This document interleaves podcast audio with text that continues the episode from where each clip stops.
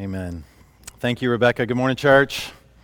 If you got a Bible, let's turn to Ruth chapter 4. If you don't have one, grab the black copy of God's Word near you. And let's consider what uh, Rebecca has just read for us the closing chapter of the book of Ruth, a uh, important, uh, needed end to this, this great story.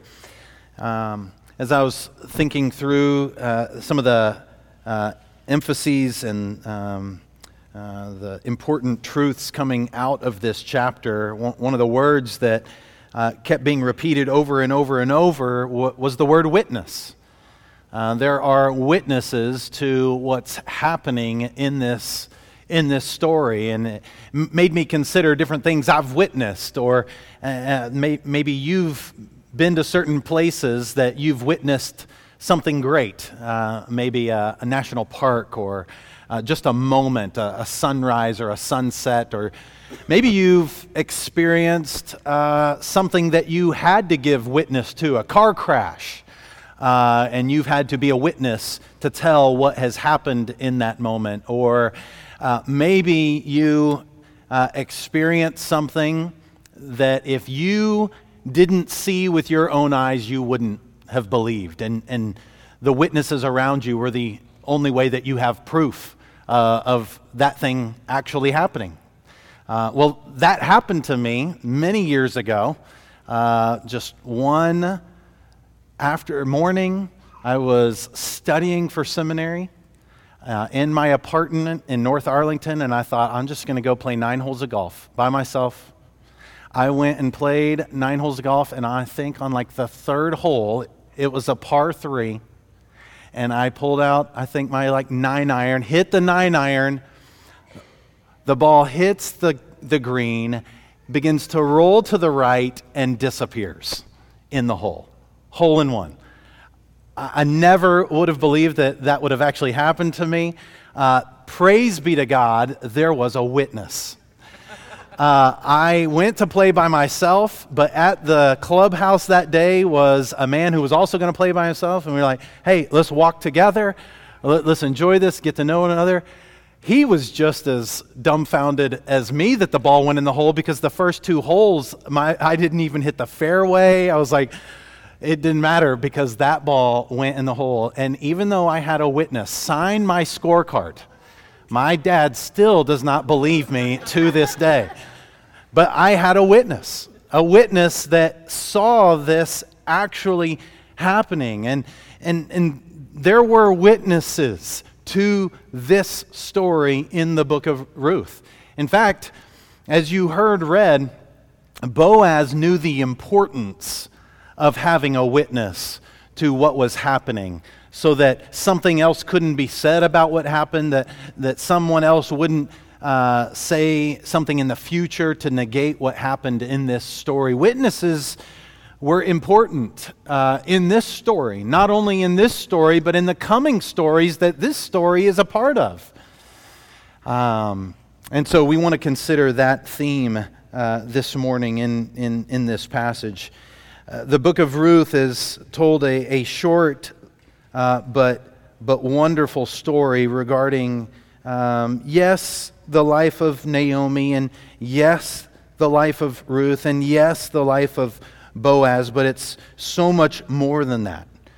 Um, chapter 1 of Ruth started uh, with uh, a, a, man named Elimelech and uh, Naomi running from a famine in Bethlehem going away from God's ways and God's place and the house of bread to find bread somewhere else. Uh, and they went to Moab, an enemy territory, and there they had two sons, but both Elimelech and those two sons died. And it was at that point that Naomi had a choice to make uh, return to God or continue away from God and she returned to God. And with her, she brought her daughter in law, uh, Ruth, who at that moment said, I'm going to make your God my God. Uh, I'm going to make your people my people. That whole chapter was uh, summed up in that idea of turning or returning back to the Lord, something that many of us have turned to the Lord once and for all, and at different times have had to return to the Lord. Uh, it would be good encouragement for us to make sure that we do that each and every day, this day included. And as they returned back to Bethlehem, Ruth went out in accordance with God's laws of that day to glean or to pick from the grain that was at the edges of the field, just to find some meager scraps in that day.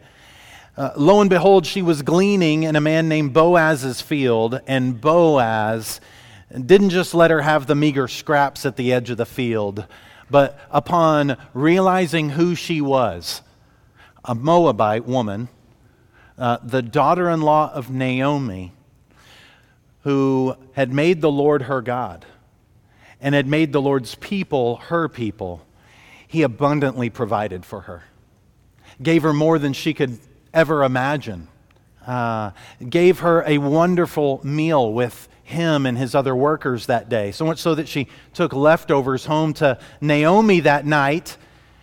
And Naomi asked, Who, who gave you all of this? Whose field did you glean in and come home with this much grain?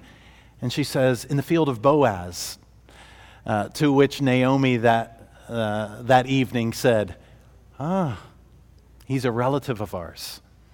Uh, the Lord hinting at what was about to happen. And so, Chapter 3 started with this time uh, Naomi encouraging Ruth to go in accordance with God's word and invite Boaz, who was a relative, to redeem Ruth.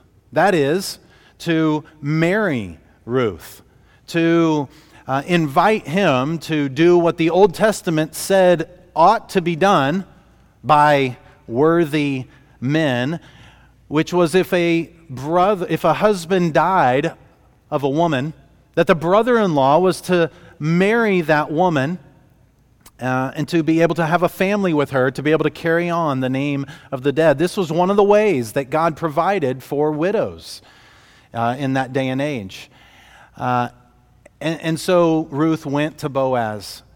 And like she took shelter under the wings of the Lord for her salvation, she also takes shelter under the wings of Boaz, uh, hoping to find um, temporary earthly shelter under his wings as a redeemer in finding a husband, of which he responds to that invitation uh, I will redeem you, but there's a closer redeemer than I. And so he says, Wait, and I will go and see if this other Redeemer will redeem you. And if not, I will do it. And so chapter 3 closes with Naomi encouraging Ruth to wait because Boaz will make this right today. Whether the other one will redeem you or whether he will, he'll make it right today. Someone will redeem you to today, uh, today.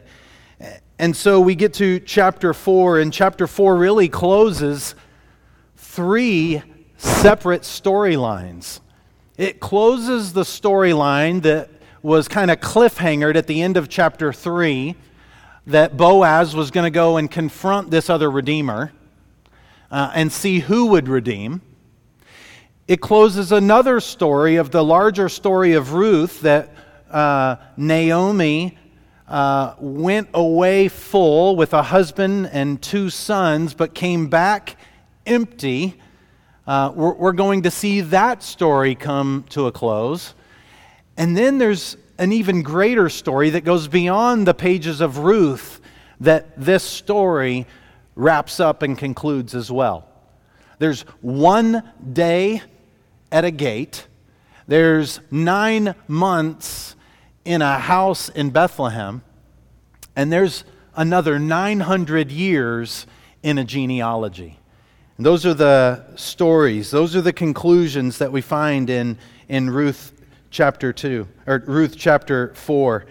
And, and this is one of the things that we're going to, to see played out in this story, is that this story is not just about Ruth, not just about Naomi and Boaz. This story is about God. It's about God redeeming his people ultimately through Jesus Christ, the Messiah. Sinclair Ferguson, in his commentary describing this, this story, says that God is uh, intimately aware of us. He's deeply concerned for our welfare. But his providential purposes, which include me, do not center on me, as though what he is doing in me could be isolated from everything else he's doing. This is what Ruth chapter 4 really teaches us that yes, the story of Ruth and Naomi and Boaz is concluded, but this is just one tiny blip on the radar of God's larger story of redemption of all of his people, ultimately through the death and the resurrection uh, of Jesus Christ. And so it's so easy for us to get focused on our little bitty story and to think that we're the, the center of God's story or that everything in this world revolves around us, but it doesn't. Everything in our stories uh, is used by God to point to Him, to point to Jesus Christ. We're a part of that, but we're not the actor on center stage. The Lord is. And, and this story gets us going in that direction. This story gives us the trajectory to be able to look forward from Ruth's day and age, uh, from the time when this story about Ruth was written during David's time or after David's time. It points us forward to, to Jesus Christ. And I want us to see that clearly. And so if you're taking notes in verses 1 through 12, you ought to note this this witness uh, witnessing of redemption at the gate. I, I want us, as we put ourselves back in this story this morning, to witness redemption at the gate. Remember, Naomi and Ruth are waiting at home, according to chapter 3, verse 18, where Naomi says, Wait, my daughter, until you learn how the matter turns out, for the man will not rest, but will settle the matter today. So, chapter 4, verse 1 Now Boaz, he had gone up to the gate and sat down there. And behold, the, the Redeemer, uh, though he says he's willing to redeem, and as Rebecca read for us, we know that he in the end will be the Redeemer. The author is saying that the closer Redeemer is the Redeemer. And so this Redeemer, of whom Boaz had spoken, came by. And it, it reads originally kind of like uh, Ruth chapter 2 read, uh, that uh, she just happened to be in Boaz's field. And, and this is how this verse reads that Boaz went to the gate of the city, and behold, the Redeemer just happened to be coming along at, at that time. It didn't just happen, it was, it was the Lord's will, as the author is describing for us many years later when hindsight is 2020. And so Boaz said to him, Turn aside, friend, sit down here. And he turned aside and sat down. And he took ten men of the elders of the city and said, Sit down here. And so they sat down. So you have Boaz, uh, you have the Redeemer, and you have these 10 elders at the gate. And that sounds like the opening of a joke, right? Boaz and a Redeemer and 10 elders at the gate. But what that really does is set up the story. It sets up the story for the conversation that's to be had. Uh, it, it gives us the witnesses of redemption at the gate. And so Boaz opens up his mouth. Then he said to the Redeemer, Naomi, who has come back from the country of Moab, is selling the parcel of land that belonged to our relative Elimelech. So I thought, Nice me. I thought I would tell you of it and say, Buy it in the presence of those sitting here and in the presence of the elders of my people. If you will redeem it, redeem it.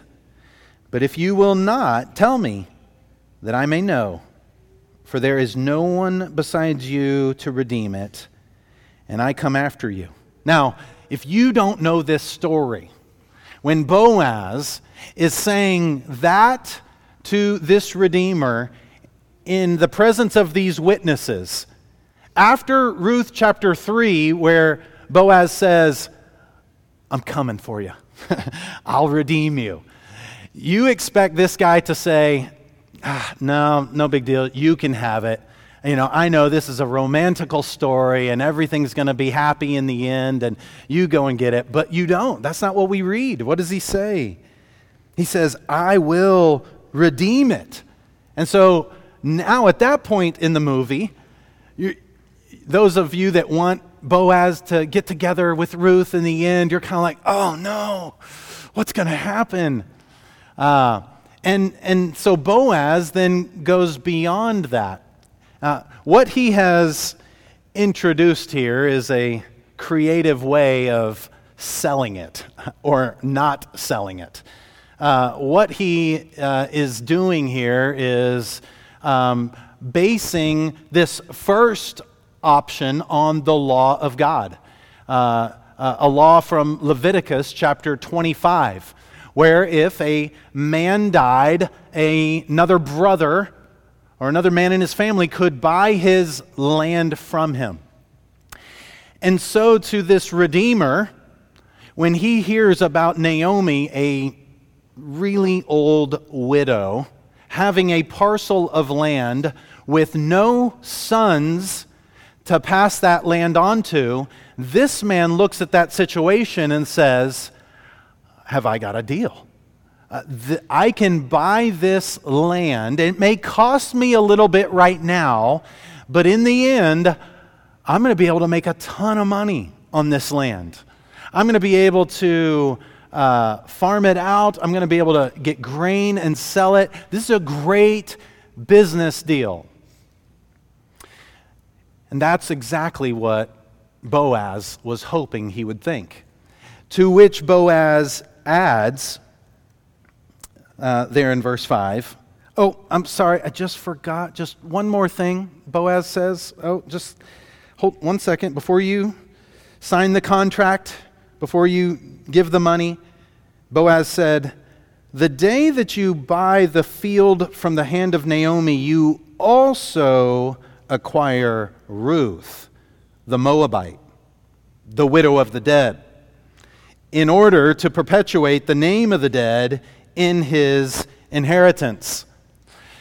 And so Boaz says, just one little caveat here. You know, when you buy that land, as great of a business deal as that sounds, realize too, you also have to redeem um, Naomi and Ruth.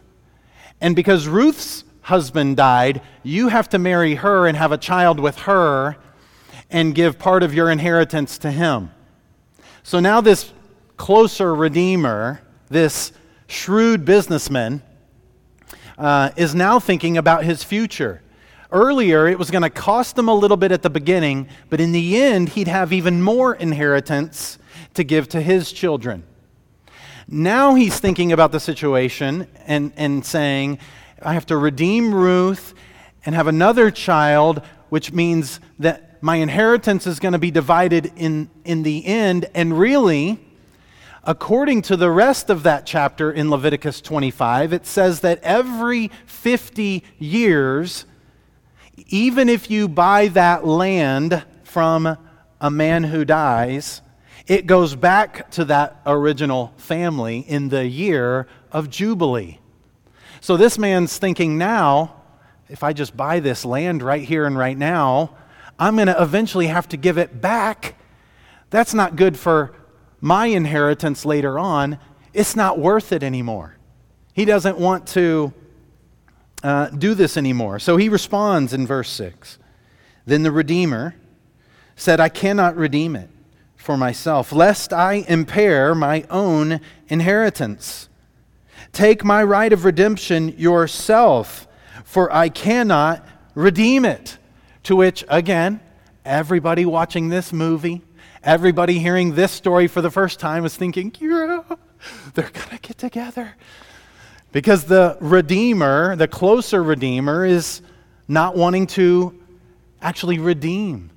This Redeemer, quote unquote, is like the exact opposite of Boaz.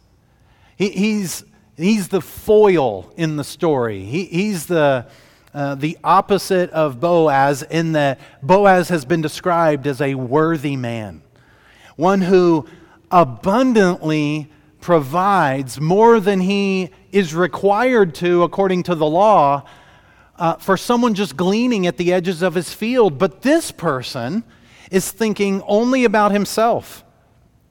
He's thinking only about the short term. He, if it may cost him a little bit in the beginning, but then pay off in the end, he's for it. But if it's going to cost him a lot and not pay off uh, in the end as far as finances, then he doesn't want any part of it. Boaz, on the other hand, is willing to pay the price.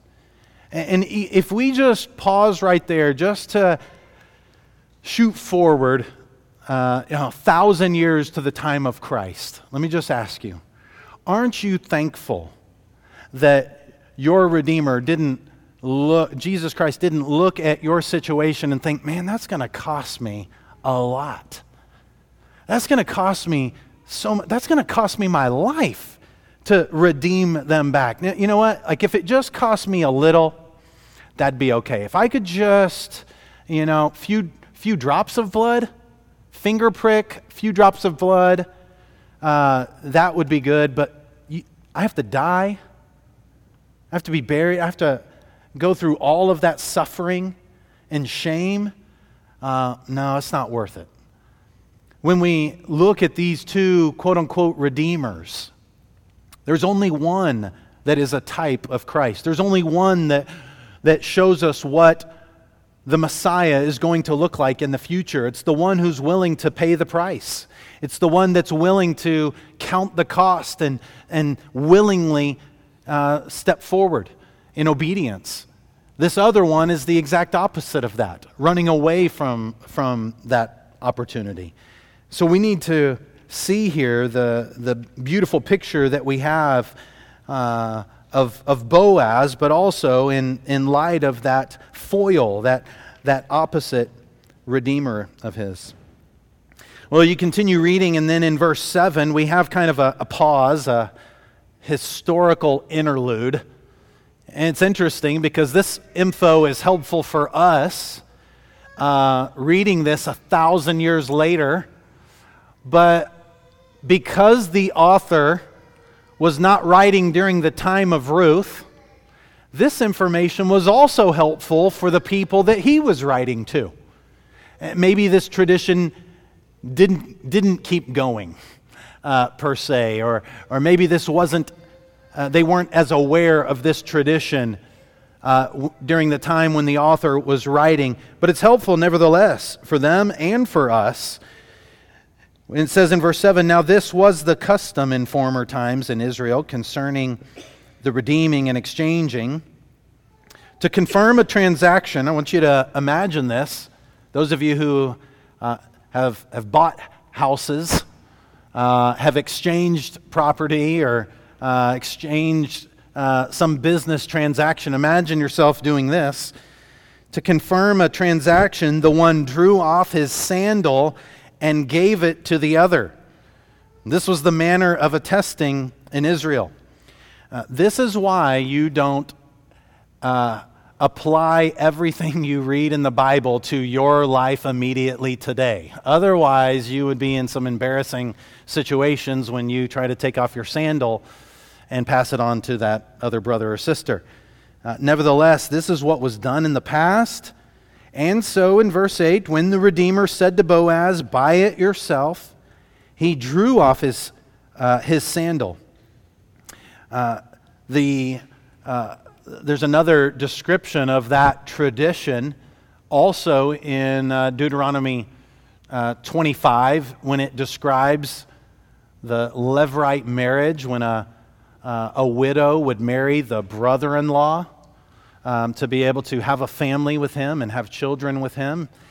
If that brother in law uh, is unwilling to marry the widow, the widow is to take his sandal off and spit in his face.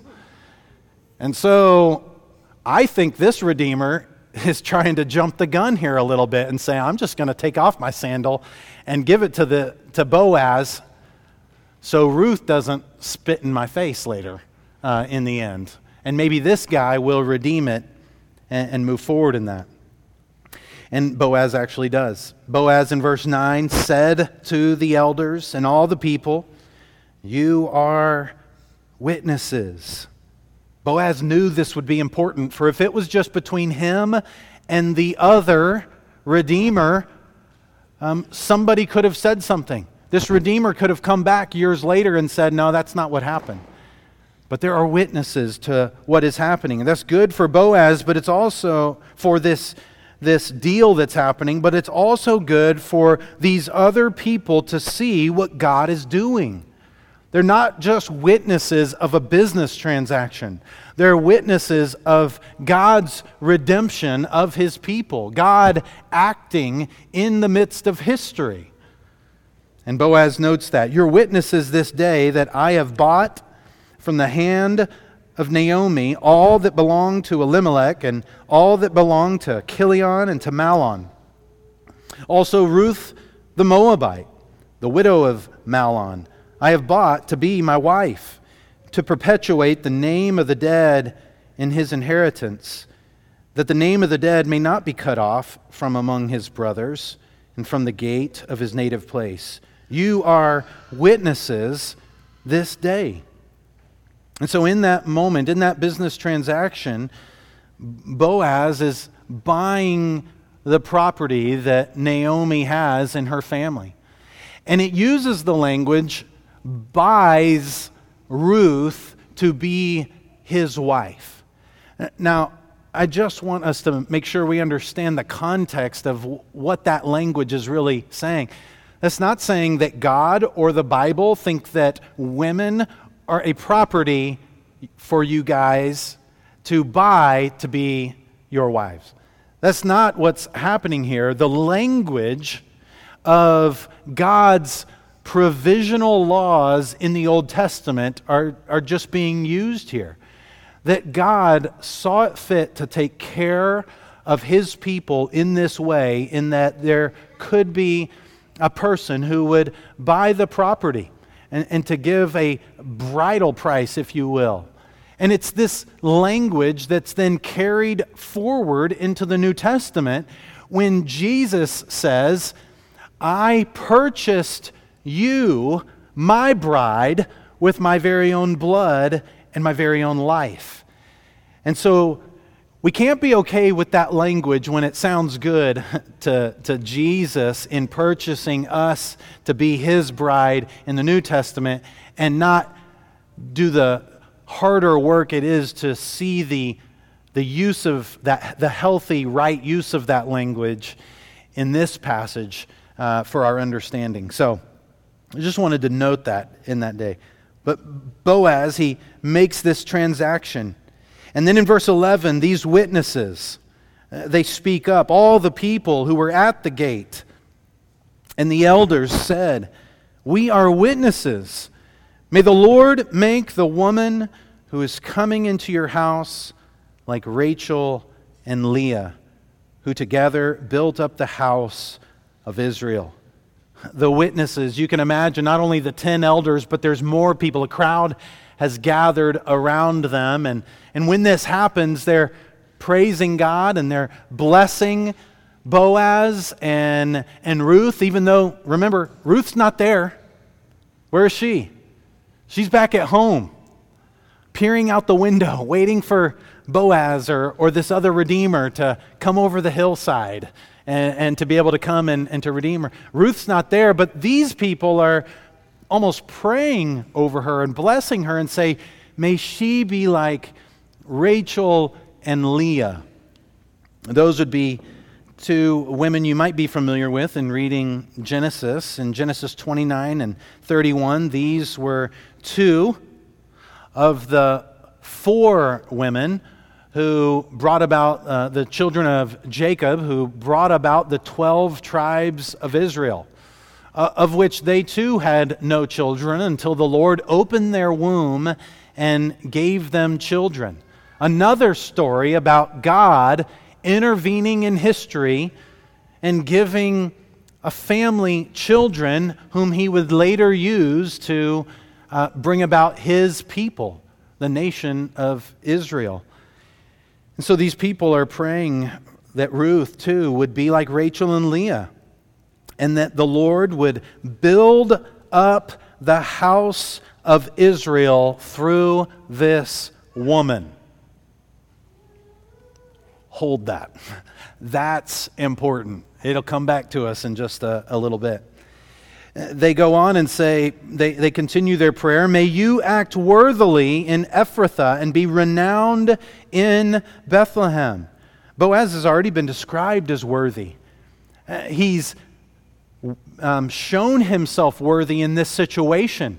They're witnesses of his worthiness, and they're praying and and asking that he would continue in his worthiness, saying, May you be renowned. May, may you be known by whose you are and who you are uh, by the people around you. And then they go on in verse 12 and say, And may your house be like the house of Perez, whom Tamar bore to Judah because of the offspring that the Lord will give you by this woman. Now, if you don't know your Bibles, that story right there is one you would just like to kind of skip over when you get to that story, Genesis 38. It's not a fun story uh, to read personally. It's definitely not a fun one to read to your littler children. Uh, but this story is important in this way. It, that story uh, is a story about uh, Judah um, choosing a wife for his oldest son, Ur, uh, who uh, married Tamar. And Ur was an evil man, and the Lord put him to death. Then his brother was to marry Tamar. But he wasn't willing to have children with her so the Lord put him to death. Then Judah should have given Tamar his third son, but he didn't. And so Tamar, in a trickery situation, uh, sought to pretend to be a prostitute, to have a child with Judah himself, to carry on that lineage in accordance with this Levirate marriage. And so these people who know that history are saying, may Ruth uh, be like that. May God, in unforeseen situation, seek to bring about a lineage, to bring about another generation through his ways, through his plans, through his purposes. God used that sinful situation in Genesis 38 to bring about um, the, the tribes that were to come uh, in the future. God will use this situation to bring about um, the nations, uh, uh, the, the generations that are to come that we'll look at in a little bit that will eventually lead to Christ Himself. And so these people are, are praying prayers, historical prayers, but prayers that give us insight into the future of, of what's coming. And so comes to the, the conclusion of that first storyline that the author wraps up there that Boaz is going to be able to redeem and has um, stepped forward in faith and obedience in front of all of these witnesses to redeem Ruth rather than the other closer Redeemer. Uh, of which the author continues in verse 13 with the second conclusion of stories that uh, that he's bringing to an end in Ruth chapter 4. This one is the witness uh, that we're to witness redemption in a son. In 13 through 17, you, you ought to note uh, this witness, witnessing of redemption through a son. So Boaz took Ruth, she became his wife, and he went into her, and the Lord gave her conception, and she bore a son. Now, again, if you're watching this movie, watching this series in this episode, you're wanting to see Ruth waiting at home, uh, peering out the window, waiting for Boaz to come, running in slow motion, you know, like over the hillside with arms wide open, and Ruth, you know, opening up the door and running to him. But we don't see that in this story. You know why? It's not about Ruth and Boaz. This story is not a romance about these two people who uh, had an impossible situation but were brought together. This is a story about God intervening in the midst of these people to bring about his plan of redemption. This is why it doesn't end in, uh, you know, a ooey gooey romantical way, as much as some of you would love it to end that way, and as much as some of you are thankful that it doesn't end in that way. This is about something much bigger than Ruth and Boaz getting together. And so in 14, it says that the women, after Ruth and Boaz come together, have a son. The women, that is the women of Bethlehem, the women of the town, they say to Naomi, Blessed be the Lord, Yahweh, who has not left you this day without a redeemer. And may his name be renowned in Israel. He shall be to you a restorer of life and a nourisher of your old age. For your daughter in law, who loves you, who is more to you than seven sons, has given birth to him. Has given birth to him. So, one of the neat things is as you begin to read those comments from those women to Naomi at the beginning, you may think they're talking about Boaz. He's the Redeemer. Blessed be the Lord who has not left you this day without a Redeemer. He's given you Boaz. May his name, may Boaz be renowned. Didn't they just pray that earlier? May his name be renowned in Israel. He shall be to you a restorer of life and a nourisher of your old age. But no, this Redeemer, this one who's to be renowned, is the Son. It's Obed. There is redemption here in a son. And these women of the city of Bethlehem are witnesses to it. Remember, these women came earlier in the story as well when Naomi came back from Moab with Ruth.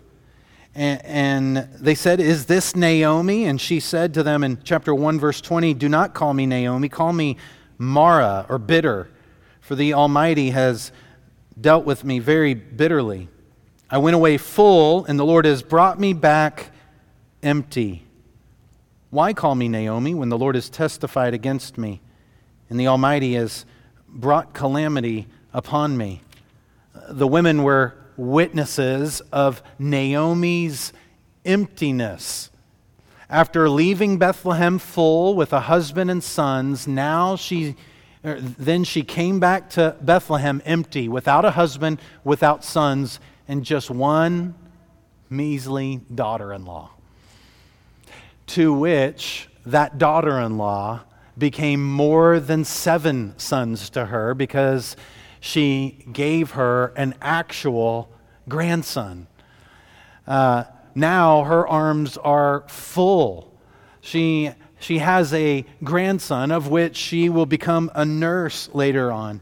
And so these women have witnessed her going away full coming back empty, and now the Lord filling her arms with a, a grandchild who is Naomi's Redeemer, who is to be renowned in Israel. And then in verse 16, Naomi took the child and laid him on her lap and became his nurse. And the women of the neighborhood gave him a name, saying, A son has been born to Naomi. And they named him Obed, which means serving or worshiping. And he was the father of Jesse, the father of David.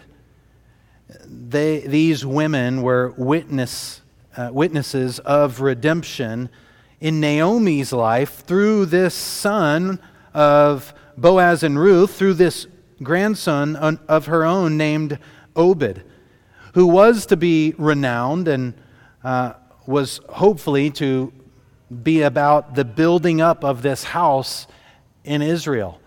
And he would do just that. Again, this is bringing to conclusion the larger story of Ruth that started during the time of Judges. Uh, and if you remember how Judges ended, it said that there was no king in Israel, and people were doing what was right in their own eyes. Well, now we've heard this great story about a man who didn't do what was right in his own eyes Boaz, but did what was right in the Lord's eyes. And in doing so, he brought about a son who would eventually give birth to King David. We go from having no king and people doing what was right in their own eyes to having the lineage of a king through one who did what was right in the Lord's eyes. This is a reminder to those of us who have uh, turned to the Lord uh, that we ought to trust in the Lord's ways, that we ought to aim to do what is right in His eyes, not what's right in our own eyes, and entrust redemption, salvation to Him, to entrust our futures to Him to entrust our children to Him, our jobs to Him, uh, our futures to Him. These were witnesses that even those who came back empty, the Lord could fill in His timing and in His ways. Uh, the Lord can do that for us as well. Uh, whatever the Lord would want us to have, He can fill us, He can give us exactly what we're going to need in this life. Uh, to honor and glorify Him and to make Him known in this life. It's a challenge to us to, to remember that our little stories are just one little part of God's bigger story. And that while our stories may be included in part of God's story, we're not the center of that story. Uh, we're just a, a part of it. And our part is to uh, worship the Lord, to make God look good, to point others to Him in this bigger story of things. And that's what Boaz and Ruth's life does. Their son, whose name means serving and worshiping, is pointing people to the Lord, who is worthy of all praise and all honor and glory. This story, again, is not about Ruth and Boaz stories about how the Lord used Ruth and Boaz to bring about redemption, not only in their life, but in the life of all people uh, through them. Might we see that uh, as well? Our lives are not about us, they're about the Lord. And they're about how the Lord might use us to bring honor and glory to his name and to point others to Him as well, as we serve, as we worship Him as well.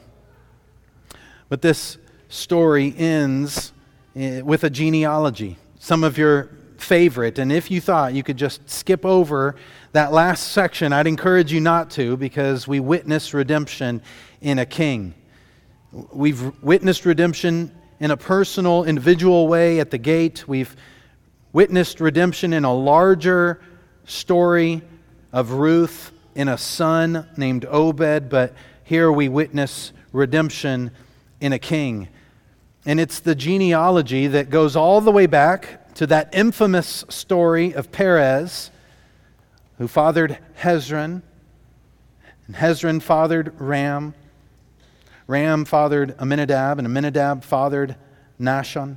Nahshon fathered Salmon, and Salmon fathered Boaz. And there it is Boaz fathered Obed. Obed fathered Jesse, and Jesse fathered David. Genealogies like this are important, um, not just for the people that the author of Ruth was writing to, but also for the people in the New Testament. For this part of a larger genealogy is copied into Jesus' genealogy in Matthew chapter 1. Uh, this is just one um, part, one generation of an entire lineage that brings about the coming of the Messiah, the coming of Jesus Christ. And talk about an, an impossible situation when Mary, the mother of Jesus, a virgin betrothed to Joseph to be her husband, says, How am I going to have this, this child? I'm not even married yet. The angel comes back to her and says, What's impossible with God is possible. What's impossible with man is possible with God. And, and Ruth's story is no different. This was an impossible situation. But realize, you, you don't have Ruth and Boaz coming together. You, you don't have King David. You don't have King David. You don't have King Jesus entering into the stage of history and fulfilling all of those Old Testament promises. God entered into this point in history and orchestrated some amazing things. He entered uh, into history by sending his one and only Son to earth, just like he entered into Ruth's story and went all the way to Moab to get her and bring her back to Bethlehem to be able to meet and marry Boaz. If God could do it then, in Ruth's story, the author was wanting the people he was writing to hundreds of years later to know he could do it in their story as well. And that points us forward to Jesus' story to say if he did it in the past, he could do it in Jesus' story, in Mary's story, bringing her and Joseph together to have Jesus, who, who was born of a virgin. And if he could do it in Jesus' life, then he can do it in our life as well. Enter into our lives. Bring us to be witnesses, if you will, of the good news of the gospel. Something that's too good to believe, that we could be forgiven of our sins, uh, wiped clean of our trespasses, offered heaven and eternal life with God forever we are witnesses of this. And even though we weren't eyewitnesses of Jesus' birth, of his life, even though we weren't eyewitnesses of his death, his burial, his resurrection, or his ascension, um, Jesus, after his resurrection, he comes to Thomas, who doubts we call him Doubting Thomas. And he says, I'm not going to believe that Jesus rose from the dead unless I, unless I see him, unless I put my finger in his hands where the nails went through him on the cross. And, and Jesus comes to Thomas in that moment. And he says, Here are my hands, here are my feet. Touch, believe. And he looks back at Thomas, though. In John chapter 20, verse 29, he said, You have seen and have believed. But blessed are those who have not seen and yet have believed. Blessed are those who will not be witnesses of these things that you have seen and yet still believe. We weren't eyewitnesses to Jesus. We weren't eyewitnesses to Ruth's situation, but the Holy Spirit has given us these stories. The Holy Spirit has revealed uh, God the Father, God the Son, and God the Holy Spirit in these scriptures, in these stories. We're witnesses, uh, we're reading eyewitness uh, testimony of these stories, Holy Spirit inspired witnesses of these stories. And we too are witnesses of the change that the story of Christ and the gospel have brought about in our lives. And we're receivers, uh, like those people said over Boaz and over Ruth, Blessed are you. Jesus said, Blessed are you who don't see these things and yet still believe. We're witnesses of that blessing.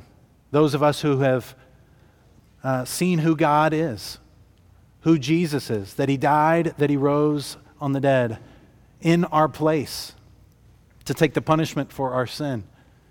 Uh, we haven't seen these things and yet we've believed them, and we are receivers of that blessing. And we're sent out then to be witnesses of that same truth. Again, even though we weren't eyewitnesses ourselves, we have others' eyewitness testimony and their signature on the scorecard, if you will, that these things really happened. Uh, and we go out and we then witness. We share the, these stories of who Jesus is and what he's done with others so that they too might repent and believe and be receivers of that blessing that Jesus mentioned in John 20 29. This story of Ruth has so many implications for us. But for us this morning, it's to realize that it's not about us. It's about the Lord working redemption in the midst of history through real people, um, revealing that story of redemption to us and sending us out to be witnesses of his redemption to the world. I hope and pray that if you have believed that to be the case, that you're encouraged, that God is working in the midst of your life and that He wants to use you to bring about His plans um, to build a kingdom for His name's sake here in Arlington and Mansfield and beyond the world through your prayers, through your serving, through your worshiping. And if you've yet to turn to the Lord, like Ruth did in the beginning of the story, realize that you're missing out on the Lord's intervention in your life you're, you're missing out on the salvation that's made available to you through Jesus' death and resurrection. And I encourage you this morning to turn to Him. Repent of your sins or return to Him. Repent of your sins and believe in Him. And let the Lord show you how, just as He's intervened in history, He can intervene in your life and use you for His name's sake in this world. Would you pray with me? Father, I pray that we would realize how big you really are. And as big as you are, you saw fit to intervene in one little story in Moab and Bethlehem years ago to bring about a, another generation that would bring about um, the kingly generation of David that would bring about um, Jesus Christ's family the fulfillment of all of those promises of the Old Testament. Father, I pray that we would be humbled, that when we're tempted to think that this life is all about us, and that when things don't go our way, uh, Lord, we would be reminded to look up and to look to you, to entrust our lives to you, uh, first and foremost. God, I pray that you would help us to spend our lives uh, having read the truth of witnesses before and come to believe them ourselves, to enjoy the blessing of, of faith uh, in Jesus Christ, that we would share these truths with others. so that they too might be receivers of your grace and your favor and your redemption. That we would go out of this place as, as witnesses sent out to be the church in the world, your bride, who you bought with the price of your very own body and your blood. May we go out, not um, only if it, not only if it costs us little, but even if it costs us a lot, our very own lives. Lord, help us. And I pray that if there's a, a person here who's yet to turn to you, Lord, they would do so this morning. And simply confessing their need, uh, their sin before you, and calling upon Jesus in faith to save them for he alone died and rose from the dead. Lord, would you have your way in us? May you intervene in our little stories to be a part of your larger story of redemption. In this time, in this day, in this age, in this place, and around the world. We ask and pray in Jesus' name. Amen.